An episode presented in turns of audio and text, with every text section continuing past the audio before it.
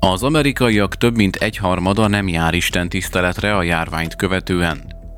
A templomok nagy része már nem mer nyitva tartani napközben az Egyesült Királyságban. 117 éves templomot gyújtott fel egy transznemű nő. A Hitrádió hitéleti híreivel Longauer Andrást hallják.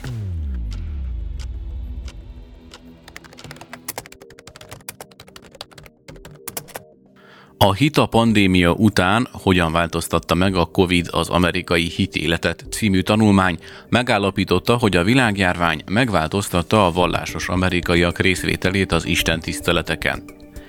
2020 nyarán az amerikaiaknak mindössze 13%-a számolt be arról, hogy személyesen jár Isten tiszteletre.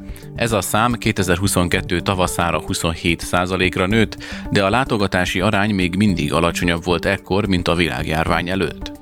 2022 tavaszán az amerikaiak egyharmada, 33% mondta azt, hogy soha nem jár Isten tiszteletekre, ez pedig növekedés a világjárvány előtti értékhez képest, amikor 25%-uk jelezte, hogy soha nem jár vallási szertartásokra.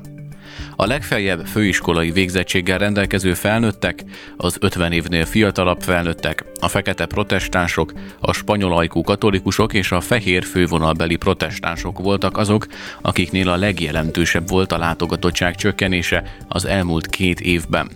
A legjelentősebb növekedést azonban a 30-tól 49 éves korig terjedő korosztályban a főiskolai végzettségnél kevesebbet végzett felnőttek és a fekete protestánsok körében tapasztalták a gyülekezet látogatásban. A látogatás csökkenésének nagy részét az okozta, hogy az emberek teljesen tartózkodtak az Isten tisztelettől, jegyzi meg a felmérés. A tanulmány arról is beszámolt, hogy az amerikai felnőttek ritkán változtatták meg a vallási identitásukat a világjárvány idején. A megkérdezettek mintegy 19%-a változtatta meg a vallási identitását. A felmérés szerint a világjárvány előtt magukat vallásilag nem kötődőnek valló amerikaiak 6%-a 2022 tavaszára vallási identitást váltott, ezzel szemben a pandémia előtt vallásilag valahová kötődő amerikaiak 5%-a 2022 tavaszára vallástalanná vált. Egy tavaly augusztusi külön tanulmányban, a State of the Bible című jelentésben az amerikai Biblia Társulat megállapította, hogy az Z-generációs felnőttek 40%-a, a 18 éves és idősebb, valamint 77 éves és idősebb templomba járók 36%-a elsősorban online jár Isten tiszteletre. A jelentés azt is kimutatta, hogy a Z-generáció és a milleniálok közül, akik hitet vallottak Jézus Krisztusban, nagyjából 66%-uk nem látogatott legalább havonta egyszer virtuális istentiszteletet vagy személyes istentiszteletet.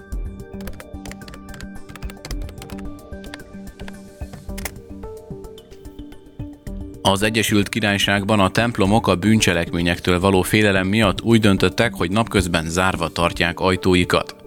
Az Ecclesiastical Insurance által a Biblia társasággal közösen készített új felmérésből kiderült, hogy a megkérdezett templomok több mint fele szerint a bűncselekmények okozta károk és a társadalom ellenes magatartás miatt döntöttek úgy, hogy napközben zárva tartják ajtóikat. A megkérdezett templomok több mint fele, 55%-a azt mondta, hogy csak Isten tiszteletek és rendezvények alkalmával tart nyitva, míg 30%-uk napközben nyitva tart, de éjszakára bezár.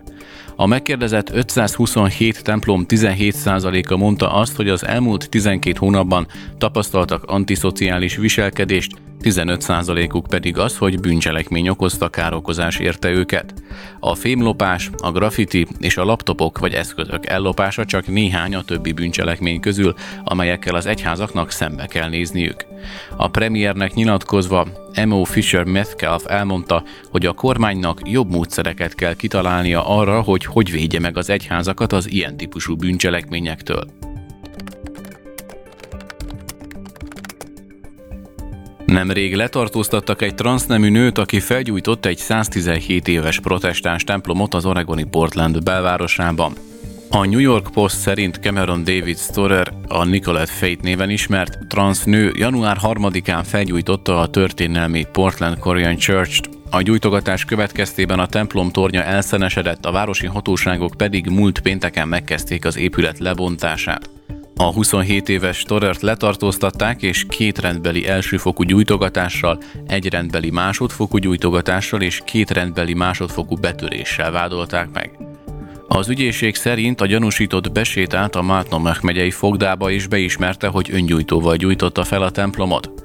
Storer azt állította, hogy hangokat hallott a fejében, amelyek azt mondták, hogy megcsonkítják Storert, ha nem gyújtja fel a templomot, áll a Multnomach megyei kerületi ügyészség sajtóközleményében.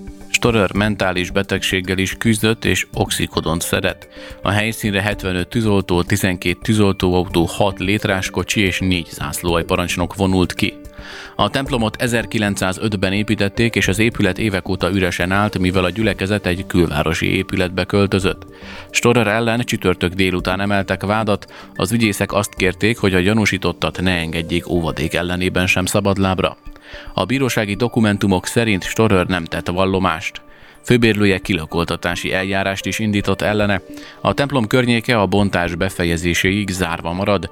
Minden közlekedést korlátozni fognak ezen a területen, amíg az épületet el nem távolítják, áll a közleményben. Törökország hamarosan megnyitja első újonnan épített templomát Isztambulban. A Mor Efrem szír ortodox templomnak a modern török köztársaságban elsőként felhúzott újonnan épült templomnak munkálatai csak nem befejeződtek, és várhatóan két hónapon belül megnyílik, jelentette az isztambuli szír ortodox alapítvány. A templom alapkövét 2019. februárjában tették le egy ünnepségen, amelyen Erdogan elnök is részt vett Isztambulban. Lázas munka folyik az utolsó hiányosságok felszámolása érdekében, hogy megnyílhasson a török köztársaság első templomának épülete, idézte a Daily Saba Said Susint az alapítvány elnökét. Az első emeleten a gyülekezet kulturális terme kap helyet, ahol a gyülekezet összegyűlhet és szertartásokat, például keresztelőket, részvétnyilvánításokat és esküvőket, valamint egyéb találkozókat és konferenciákat tarthat majd, magyarázta. A földszint az imák és a helyi szertartások helyszíne lesz, valamint a püspöki lakrész, vendégszobák találhatók majd meg ott és egy parkoló, tette hozzá. Azt is elmondta, hogy a templom mintegy 4 millió dollárba került. Elmondta továbbá, hogy bár vannak templomok a török köztársaság idejéből, a szír ortodox templom az első olyan templom, amelyet a semmiből építettek a modern Törökországban. Ez az első alkalom, hogy hivatalosan építettek templomot, ez nagy büszkeséggel tölt el bennünket, mondta. Arra számoltak be korábban, hogy ha elkészül, a templom mintegy 17 ezer Isztambulban élő szír ortodox hívőt szolgál majd ki, Arról is beszámolók szóltak, hogy a szíriai polgárháború miatt megnövekedett szíriai keresztény kisebbség Törökországban az egyik fő oka annak, hogy Törökország beleegyezett az új templom építésébe. A török hatóságok korábban a szíriai keresztények számára fenntartott menekültábort hoztak létre, amelyben akár 4000 ember is élhetett. Az új templom tervei először 2015-ben láttak napvilágot.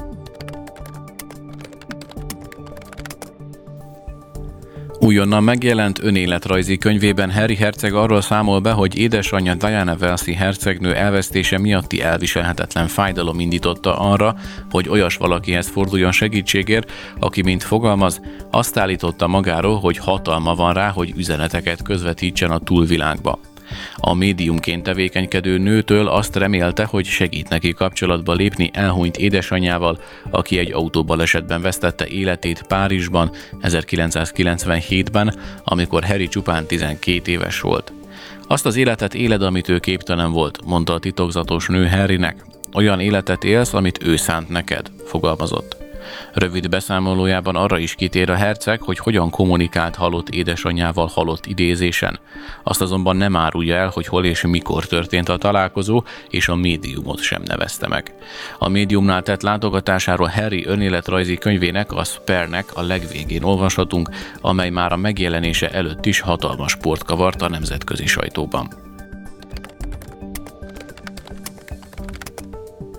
Az ukránok az ortodox egyház védelmére szólítják fel az ENSZ-t. Az ukrán Public Rights civil szervezet az ENSZ-hez fordult a moszkvai patriarchátushoz tartozó ukrán ortodox egyház UOC jogaiért. A felhívás elsősorban az irányzat papságának erőszakos eltűnéseivel kapcsolatos, de szélesebb körben a hívek jogainak megsértésével is foglalkozik.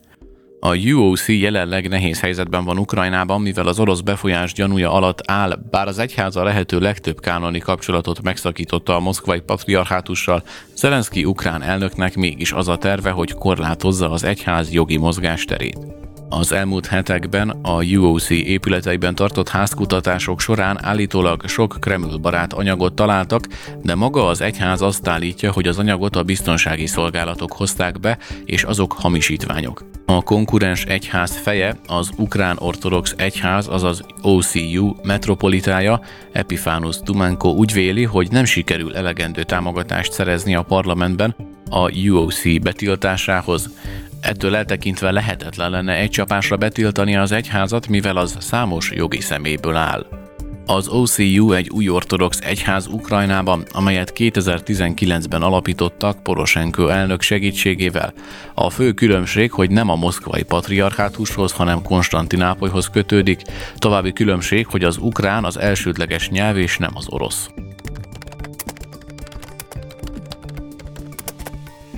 Benjamin Netanyahu izraeli miniszterelnök kedden elítélte Jair Bolsonaro volt elnök támogatóit, akik Brazíliában randalíroztak, betörve a kormányépületekbe, köztük a parlamentbe, számolt be a Neokó. A hétvégén Jair Bolsonaro korábbi brazil elnök híveinek százai rohamozták meg Brazília városban a kongresszus, az elnöki hivatal és a legfelsőbb bíróság épületét vasárnap áttörve a rendőrségi kordont. A rendvédelmi erőknek közel négy órára volt szükségük, hogy visszaszorítsák és eltávolítsák a rendbontókat. Izrael elítéli a vasárnapi brazíliai erőszakos zavargásokat és támogatja a brazil demokratikus intézményeket és a jogállamiságot. Egy demokráciában nincs helye az erőszakos tüntetéseknek, és tiszteletben kell tartani a nép akaratát, ahogyan a választási eredményekben az kifejeződött, írta Netanyahu hivatalos Twitter oldalán. Hétfőn Bolsonaro 1200 hívét vették őrizetbe, akik a főváros szívében sátoroztak, és az ideiglenes tábort felszámolták. A több mint két hónapja Brazíliában táborozó tüntető katonai beavatkozást követeltek a megválasztott baloldali Lula da Silva elnök hatalomra kerülésének megakadályozása érdekében.